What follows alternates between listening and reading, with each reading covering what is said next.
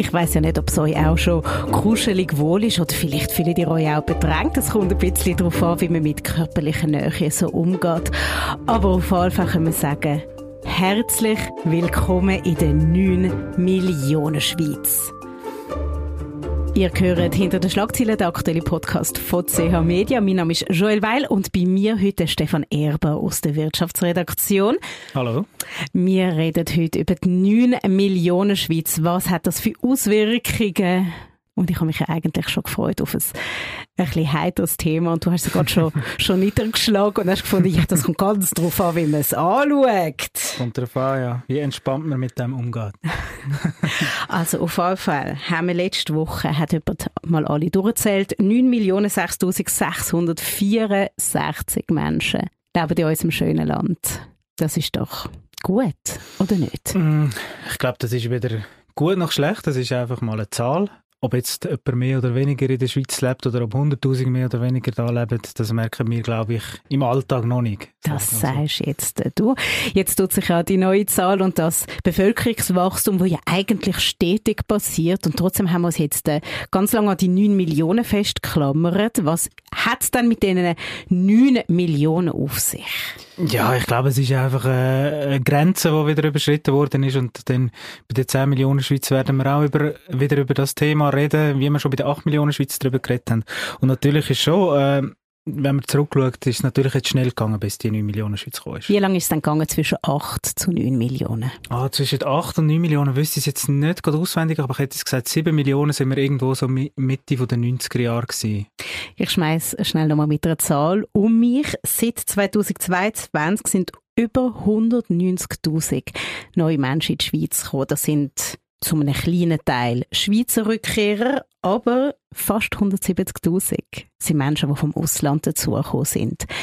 Wer ist denn gekommen? Also vielleicht muss man zuerst noch sagen, es sind natürlich auch Leute gegangen, oder? Das ist ja nicht eine Nettozuwanderung. Nein, nein, niemand verlässt die Schweiz, geht gar niemand irgendwo hin. Wer kommt? Ich glaube, in den meisten Jahren ist es so grob geschätzt, zwei Drittel kommen aus Europa. Ähm, Personenfreizügigkeit natürlich, die da eine Rolle spielt, und ein Drittel kommt aus Drittstaaten. Und was machen die Menschen bei uns? Arbeiten, Steuern zahlen, vielleicht haben sie sogar ein bisschen Spass in der Schweiz, wer weiss es. Wohnen, leben, Kinder aufziehen, alles Mögliche. Und jetzt kommen wir gerade zum ersten Punkt, weil die neun Millionen Schweizer tut sich ja in ganz vielen Sektoren, zeigt sich ja das Bevölkerungswachstum. Wie spüren wir das beim Arbeitsmarkt? Das ist nur schwierig zu sagen. Ich glaube, es ist auch sehr unterschiedlich, in welchem Sektor das man arbeitet. Es gibt natürlich Sektoren, die sehr international geworden sind, wo man äh, mehr Englisch redet, zum Beispiel im Arbeitsleben, wo man neue Kollegen bekommen hat aus vielen verschiedenen Ländern. Zum Beispiel es, bei der Europa-Allee in Zürich. Genau, ja. Google ist so das Beispiel, das man nimmt. Etwa fünftausend Leute äh, beschäftigt mittlerweile da in Zürich. Aber es hat natürlich auch in anderen Regionen von der Schweiz einfach generell mehr Stellen gegeben. Es sind sehr viele Stellen geschaffen worden, es sind viele Firmen in die Schweiz gekommen, die brauchen natürlich Mitarbeiter. Ist das so, wie man von so ein bisschen kritischen Kreisen hört, dass, dass, dass man uns da die Arbeit wegnimmt? Nein, ich glaube, diesen Zusammenhang gibt es nicht, sonst hätten wir ja sehr eine höhere Arbeits- oder eine höhere Arbeitslosigkeit unterhalb von der Schweizerinnen und Schweizer, und das sehen wir ja nicht in den Zahlen, die ist ja sehr tief, auch im Vergleich zum europäischen Umfeld haben wir eigentlich eine sehr gute Beschäftigungslage. Über neun Millionen Menschen müssen ja auch wohnen. Mhm. Und wir haben ja gerade so ein bisschen eine Wohnungsnot in der Schweiz, wenn wir das so, so sachte ausdrücken. Wie hängt das zusammen? Kommen wir mit dem Bauen nicht nach oder bauen wir nicht schnell genug oder nicht gescheit genug? Bauen wir nicht schnell genug, das ist wahrscheinlich in den letzten Jahren so gewesen. Also zumindest dort, wo es die Wohnungen gebraucht hat, sind es nicht überall entstanden. In der Genfersee-Region hat man sehr viele Wohnungen gebaut, die ist auch sehr stark gewachsen. Äh, man sieht beispielsweise, wenn man jetzt das anschaut in Zürich, wo auch sehr stark gewachsen ist, dass zwar in den letzten Jahren haben institutionelle Investoren relativ viel gebaut, jetzt auch nicht übermäßig viel, aber relativ viel, währenddessen zum Beispiel die Genossenschaft oder die öffentliche Hand sehr wenig gebaut hat eigentlich. Was natürlich die Wohnungsnot in dem Sinn verschärft, dass wenig äh, preisgünstigere Wohnungen auf den Markt kommen.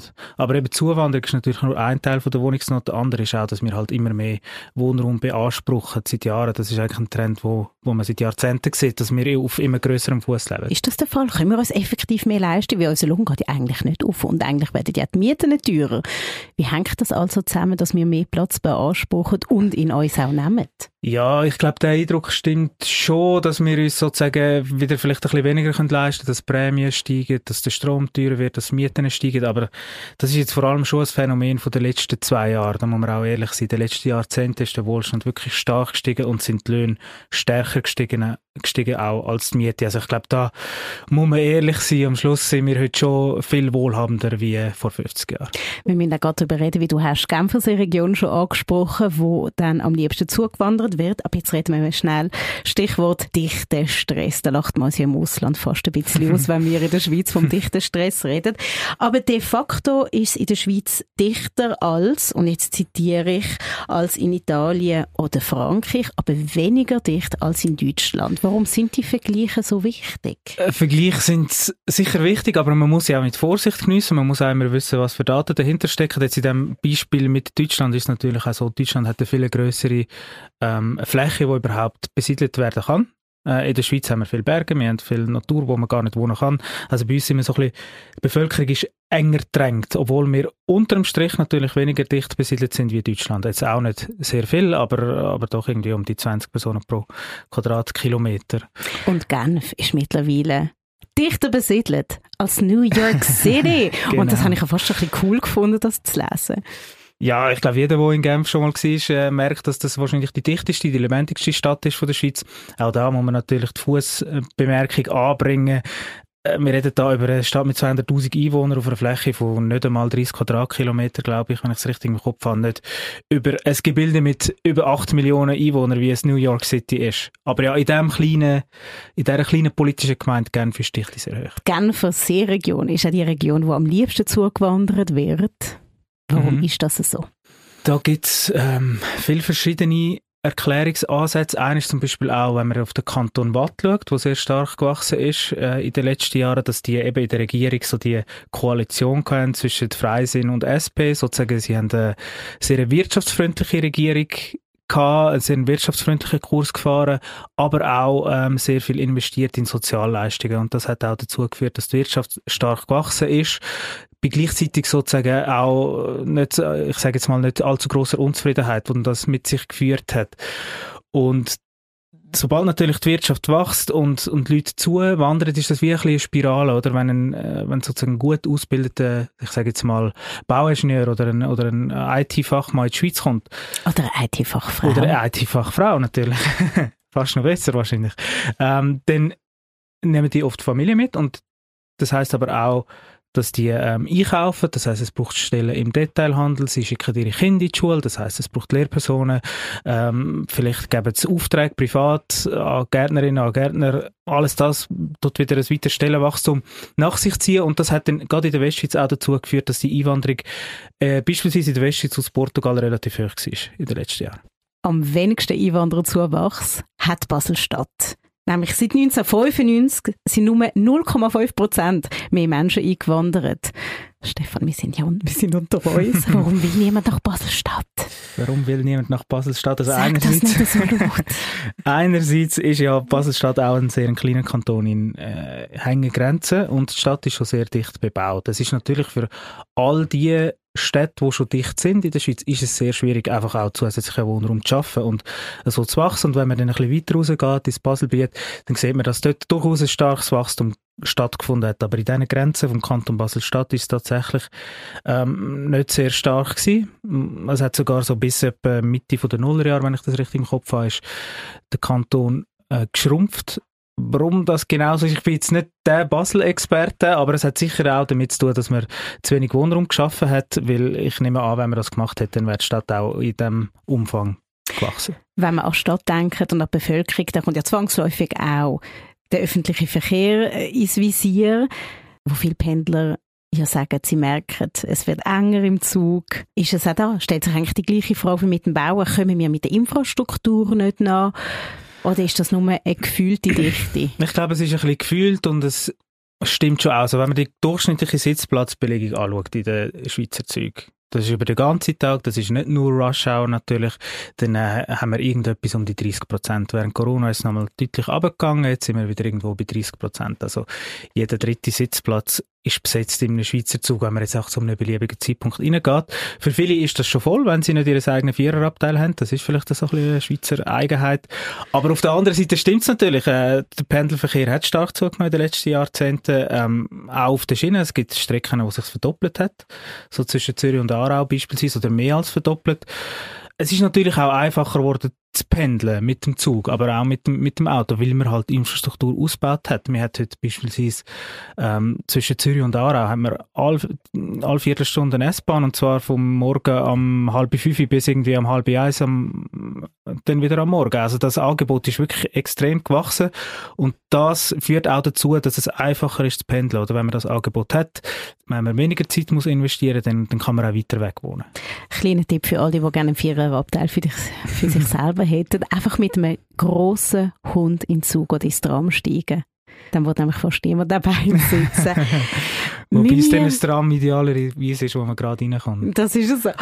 Müssen wir dann vielleicht umdenken, zeitlich, wenn wir an öffentlichen Verkehr denken? Müssen wir vielleicht umdenken, dass wenn wir einen Bürojob haben, ich meine, wir haben uns jetzt während Corona eigentlich alle daran gewöhnt, dass man auch von die Hause aus kann arbeiten kann oder mal die mhm. Hause schnell die ersten zwei Stunden könnte sein und nachher der erste ins Büro fahren. Wie flexibel müssen wir sein, um das künftig können gewährleisten, eine angenehme Auslastung, und wie flexibel sind wir? Ja, so eine angenehme Auslastung wird es, glaube ich, in der Spitzenzeit nie geben. Und zwar einfach aus dem Grund, weil äh, die meisten Jobs sind halt vom irgendwie acht bis um fünf, sechs. Ähm, einen Bürojob eigentlich in der Nacht zu machen, macht auch keinen Sinn. Die, die Zeiten sind ein bisschen gegeben. Wenn man eben mit Homeoffice kann man viel rausholen, und auch mit Gleitzeit könnte man sicher viel rausholen. Aber es wird eine Spitzenzeit geben, immer im ÖV. Und das ist sozusagen die Zeit, auf die der ÖV, aber auch Strassennetz muss dimensioniert werden. Mit dem muss, äh, muss das Netz klarkommen. Aber man kann natürlich auch nicht darüber ausgehen, weil dann wird es extrem teuer, oder? Wenn man jetzt sagt, ähm, wir schauen, dass man in der Spitzenzeit hat, jeder sein Viererabteil, dann muss man wirklich eine Infrastruktur bauen, wo einfach dann der Rest vom Tag völlig überdimensioniert ist und viel zu viel Geld kostet. Was läuft dann generell im Bereich Infrastruktur ausbauen, sei das Wohnungsprojekt, sei das im Bereich öffentlichen Verkehr? Gibt es da relevante Projekte, die du nennen könntest? Ja, ich glaube, die Eigenheit von der Schweiz ist ja, dass man eigentlich immer am Bauen ist und immer am Planen schon für den nächsten Ausbauschritt, dass man auch bei den Strassen, bei den Nationalstrassen und beim ÖV so eine Fondslösung geschafft hat, dass eigentlich das Geld äh, nicht wirklich ein Problem ist. Das Geld kommt rein, automatisch für den Ausbau, und das Parlament beschließt alle fünf Jahre etwa einen Ausbauschritt jeweils für die Nationalstrassen und für die Bahn, und dort sind jeweils, also das letzte Mal sind jetzt bei der Bahn dreizehn Milliarden Franken gesprochen worden für die Ausbauten, und da kann man eigentlich sagen, es geht immer, immer weiter vorwärts. Es ist vielleicht die Frage, ob der Ausbau richtig gemacht wird, aber das ist dann, glaube ich, eine andere Diskussion. Wenn wir jetzt die Schweiz vergleichen mit anderen Ländern, haben wir eine hohe Zuwanderung oder sind wir in einem europäischen Durchschnitt? Nein, wir sind sicher ein Land mit einer höheren Zuwanderung im europäischen Durchschnitt. Macht mich das zu Recht ein bisschen stolz? Macht dich das zu Recht ein bisschen stolz? Man muss sich ja dann fragen, warum ist die Zuwanderung gross? Dann frage ich dich, warum ist die Zuwanderung so gross, Stefan? Offenbar sind wir nach wie vor ja ein attraktives Land, äh, wo einen gewissen Wohlstand hat, wo wahrscheinlich auch Sicherheit hat, wo viele Leute schätzen, wo vielleicht auch landschaftlich schön ist, aber andererseits hat es sicher auch mit der Wirtschaftspolitik zu tun. Wir haben in vielen Kantonen tiefe Steuern für Firmen. Man hat die auch gesenkt in den letzten Jahren in vielen Kantonen, gerade in der Zentralschweiz beispielsweise. Und das führt logischerweise dazu, dass Firmen zu uns kommen und dass Firmen Mitarbeiter zu uns holen. Warum gibt es dann so viele Menschen, die die Zuwanderung nicht so positiv empfinden? Ja, das ist eine gute Frage. Also es, ist, äh, es gibt natürlich einige naheliegende Antwort eben, wenn man, wenn man merkt, dass es immer enger wird im, im Zug oder im Tram beispielsweise, wenn man merkt, dass Mietpreise hochgehen, wenn man generell vielleicht nicht so gerne Leute hat und dann im Coop muss man äh, an der Schlange stehen und es hat immer mehr Leute, äh, das ist natürlich ein Unbehagen da, oder? Und man merkt auch, glaube ich, dass in der Schweiz die Dichte an und für sich ist, glaube ich, schon negativ besetzt. Also man, man redet wenig darüber, dass das auch eine gewisse Lebensqualität mit sich bringt, wenn etwas dicht ist, in einer Stadt beispielsweise, dass dann Kita um die Ecke ist, dass dann alle paar Minuten ein Bus fährt, dass man zu Fuß in irgendwie dreißig Restis kommt. Weil sich zwangsläufige Infrastruktur an der Nachfrage auch orientiert. Genau, es braucht einfach eine gewisse Dichte, dass alles so ein bisschen in Fussnähe ist, was eine Lebensqualität bedeutet. Und darum glaube ich, dass das Unbehagen wahrscheinlich auch so ein bisschen in den Agglomerationen gewachsen ist und weniger in den Städten, wo man eben dann auch wirklich die Vorteile hat von einer Dichte, wo viele Leute das auch suchen. Und in den Agglomerationen, habe ich das Gefühl, hat man häufig vor allem Oder nimmt man vor allem den Nachteil wahr, oder? Man hat mehr Autos, man hat mehr Stau, man hat den Lärm, man hat Verschmutzung, Mieten gehen rauf und gleichzeitig sind viele von diesen Gemeinden gleich noch nicht dicht genug, als dass man nicht das Auto nicht zum einkaufen muss oder als dass man die Kita um die Ecke hat, et cetera. Und ich glaube, dort ist es so ein bisschen wie eine Kumulation von vielen Nachteilen und wenigen Vorteilen. Und ich glaube, das ist auch ein bisschen die Herausforderung, dass man es schafft, in vielen Agglomerationsgemeinden irgendwie die Qualität zu erhöhen, die Lebensqualität. Die meisten Zuwanderer ziehen ja auch am liebsten in die Aglo. Ja, eben, also auch sicher, weil, weil dort noch Raum ist, weil dort noch Platz ist, wo man überhaupt Wohnungen kann bauen kann, weil dort die Mieten nicht tiefer sind, ähm, und natürlich auch, weil man ein gut ausgebautes Verkehrsnetz hat, wo man relativ schnell in die Ag- äh, von der Aglo in die Stadt reinkommt. Ich glaube, das ist nämlich schon ein Faktor. Ich glaube, je nachdem, woher man kommt, ist ein einstündiger Arbeitsweg eben gar nicht so viel. Aber wir in der Schweiz, wo es natürlich ganz kurz ist, die Distanzen gewöhnt sind, wir wollen natürlich so kurz wie möglich pendeln. Also ich glaube, so fünfundvierzig Minuten ist schon irgendwie schon so ein bisschen eine Schmerzensgrenze. Mhm. Es gibt da natürlich auch die Theorie von so, also das nennt sich die Theorie vom konstanten Zeitbudget oder Mobilitätsbudget, wo man sagt, man sieht das eigentlich in recht vielen Ländern, dass Leute irgendwie gerne einfach fünfundvierzig Minuten Zeit investieren ins Pendeln. Ich muss ehrlich sagen, ich habe einfach fünfundvierzig Minuten jetzt mal ja, reingeschmissen, aber, aber ich bin froh, dass ich das gar keine schlechte Zahl war. Ja. Ähm, und dann spielt es aber nicht so eine Rolle, sozusagen, ähm, die Zahl verändert sich wie nicht. Also wenn man jetzt irgendwie eine neue Eisenbahnstrecke baut, Hochgeschwindigkeitsstrecke, wo man dann weiterkommt, dann reduzieren die Leute nicht ihre Pendelzeit, reduzieren, sondern sie ziehen vielleicht weiter weg von der Arbeit irgendwo her. Hat das Empfinden in der Aglo damit zu tun, dass man in der Aglo sich vielleicht einfach ausländische Nachbarn ein bisschen weniger gewöhnt ist und das ein bisschen befremdend wirkt, wenn man auf einmal so incorporated? Ich bin mir ehrlich gesagt nicht sicher, weil wenn man jetzt so die grossen Aglos von der Schweiz anschaut, beispielsweise das Glattal oder das Limmattal, um mal in Zürich zu bleiben, sind das heute sehr multikulturelle ähm, Regionen und ich sage jetzt mal, die haben natürlich auch äh, Multikulturalität von Leuten, die ähm, vielleicht in weniger gut bezahlten Jobs zum Beispiel ähm, arbeiten, die haben auch mehr vielleicht sogar Kriminalität et cetera. Ähm, die sind sich das sogar, glaube ich, mehr gewöhnt als jemand in der Stadt. In der Stadt hat man viele Expats, die gut verdienen, äh, die viel Steuern zahlen, die auch mithelfen, das zu finanzieren. Währenddessen halt eben die Stadt für viele, die jetzt in einem, in einem Job arbeiten, wo sie nicht so viel verdienen, unerschwinglich geworden ist. Und ich glaube, in der Aglo ist das längst Lebensrealität, dass man sehr multikulturell ist und dass man wirklich auch alle Schichten vereint hat. Ich glaube, ein Unbehagen in der Aglo kann ich mir auch damit erklären, dass viele, vor allem jetzt vielleicht von einer etwas älteren Generation, in einem Dorf aufgewachsen sind und jetzt plötzlich in einer Stadt sind. Und eigentlich das nicht wollen, oder? Sie wollen weiter ins Dörfliche, aber viele von diesen Gemeinden sind einfach mittlerweile zu klein für das, aber sie sind auch noch nicht wirklich so geplant und so gebaut und so entwickelt, dass sie Qualitäten von einer Stadt haben. Jetzt schlägt sich ja wirtschaftlich die Zuwanderung ja positiv auf unsere A H V aus. Das heisst, eigentlich können wir ja gar nicht uns so beschweren, weil äh, Zuwanderer mehr in die A H V einzahlen, wie sie beziehen. Wir müssten ja Freudensprünge machen. Ja, das ist sicher nicht falsch. Ja, also generell ähm, ist das auch ein Feindbild, das ich jetzt so aus ökonomischer Sicht nie haben können verstehen, ähm, wenn man beispielsweise sagt, oh, die äh, schlimmen Google-Menschen, die jetzt äh, uns gentrifizieren. Natürlich stimmt das, aber die zahlen zehntausende Franken Steuern, die zahlen viel mehr in die A H V, wie sie je werden beziehen, wenn sie überhaupt etwas je beziehen. Ähm, sozusagen aus rein ökonomischer Perspektive, glaube ich, ist das tatsächlich ein Gewinn, ja. Wie lange geht es denn, bis wir bei einer zehn Millionen Schweiz sind? Das Bundesamt für Statistik ist eigentlich davon ausgegangen im Jahr zweitausendzehn, also es ist noch nicht lange her, dass wir im Jahr zweitausendfünfundfünfzig äh, neun Millionen Schweiz werden haben. Von dem her sind das ist eine easy Verrechnung. Ja, Verrechnung, Prognosen sind schwierig, wenn sie die Zukunft betreffen. Das weiss man, in den Sozialwissenschaften gibt es unzählige Faktoren, die man nicht kann beeinflussen kann. Jetzt könnte man sagen, wir können es einfach extrapolieren, das Wachstum von den letzten ähm, zehn Jahre und dann sind wir wahrscheinlich irgendwie zweitausendfünfunddreißig sind wir dann bei der zehn Millionen Schweiz, aber es kann auch immer anders kommen. Es kann natürlich auch sein, dass die Schweiz plötzlich eine Attraktivität verliert, beispielsweise. Wir wollen es ja gar nicht hoffen. Das wird sich auf uns, auf uns niederschlagen. Ja, man muss auch sagen, oder ohne Zuwanderung, wenn wir jetzt einfach Zuwanderung würden streichen, Netto-Null-Zuwanderung, dann würde die Schweiz natürlich äh, nicht, nicht wachsen, sie würde schrumpfen, oder? Wir haben schon lange keine, ähm, keine Reproduktionsrate mehr, wo, wo die Schweiz würde halten. Also was würde denn alles passieren? Machen wir es, was wäre wenn Szenario, wenn wir jetzt keine Zuwanderung mehr hätten? Was würde passieren? ein bisschen politisch gefärbte These wäre, dass die Schweiz gezwungen, gezwungen wäre, familienfreundlicher zu werden, weil wir wirklich äh, die, die, die Rate von Kindern müssten irgendwie erhöhen, weil sonst einfach die Schweiz irgendwann ausstirbt. Das können wir jetzt eigentlich recht easy kompensieren, indem einfach die Leute in die Schweiz reinkommen. Wenn wir das nicht machen, ja, dann wird die Schweiz irgendwann schrumpfen, dann hätten wir ein Problem mit, äh, mit einem Verfahren wie der A H V. Dann äh, hat man aber, glaube ich, auch, also generell, man kann natürlich Antinatalist sein und sagen, es ist gut, wenn die Menschheit ausstirbt. Das ist jetzt nicht meine Meinung. Ich glaube, wir machen ja das alles auch irgendwie für uns und äh, das wäre natürlich ein, ein grosses Problem in dem, in dem Moment.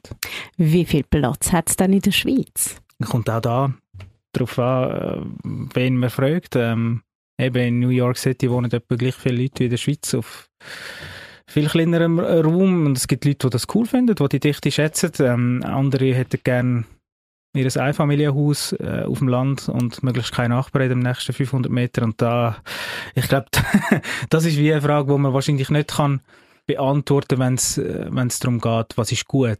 Ich glaube, wenn man jetzt kann sagen, man kann schon irgendwie wahrscheinlich berechnen, ähm, wie viel Bauland haben wir oder wie viel ist im Moment eingezont und was könnte man dort noch draus machen. Und dann hat man sicher noch relativ viel Platz, denke ich. Also eigentlich ist jetzt da unser Innovationsgeist so ein bisschen gefördert, dass wir jetzt in die Zukunft schauen müssen und die zehn Millionen Schweiz, die wird ja irgendwann einmal Realität, nehme ich an. Ich gehe auch davon aus, ja. Was sagt denn das Bundesamt für Statistik?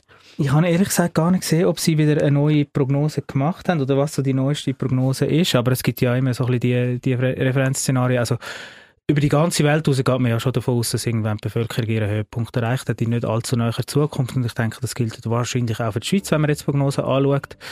Aber eben, wir sind in der Vergangenheit schon so oft äh, nicht getäuscht worden, aber haben wir gesehen, dass es sich dann anders entwickelt hat, wie wir gedacht haben. Was bist denn du, Stefan? Bist du eher ein Nachbarschaftsschmuser oder lieber vier Kilometer laufen, um frohe Weihnachten zu wünschen? Also ich wohne in der Stadt Zürich, muss ich sagen, von dem man das beantwortet, die Frage schon ein bisschen. Ich würde mich jetzt sozusagen ein bisschen an den beiden Polen verorten. Ich könnte mir gut vorstellen, in meinem eigenen Häuschen mitten im Wald irgendwo zu wohnen und niemand um mich herum zu haben, also wirklich auf dem Land oder dann in der Stadt. Was ich jetzt persönlich für mich nicht so sehe, ist so die, die Agglomeration, wo man dann halt wirklich wie so ein bisschen das Städtische nicht hat, aber dann gleich auch, wenn man ehrlich ist, eben auch nicht in der Natur draussen ist. Und ich mache mich jetzt bei allen unbeliebt, wenn ich sage, ich hätte am liebsten mein Haus mit einem riesigen Garten mitten in der Stadt. Ja. Viel Bauland, viel Wohnraum für ganz wenig Menschen. Ja, ich glaube, wenn du ein bisschen Lotto spielst, ist das vielleicht irgendwann dann mal möglich. Und dann will mir niemand mehr auf die Weihnachten irgendeinen Kuchen vorbeibringen. Und dann mag mich einfach niemand mehr in der Nachbarschaft. Stefan, ich danke dir vielmals, bist du da gewesen? Sehr gerne. Das war mit «Hinter den Schlagzeilen», der aktuelle Podcast von C H Media. Mehr Podcasts findet ihr unter c h media punkt c h slash podcasts. Und wenn ihr die Folge spannend gefunden habt, dann abonniert uns doch und dann hören wir uns künftig häufiger. Ich danke euch vielmals, habt ihr zugelassen und wünsche euch einen schönen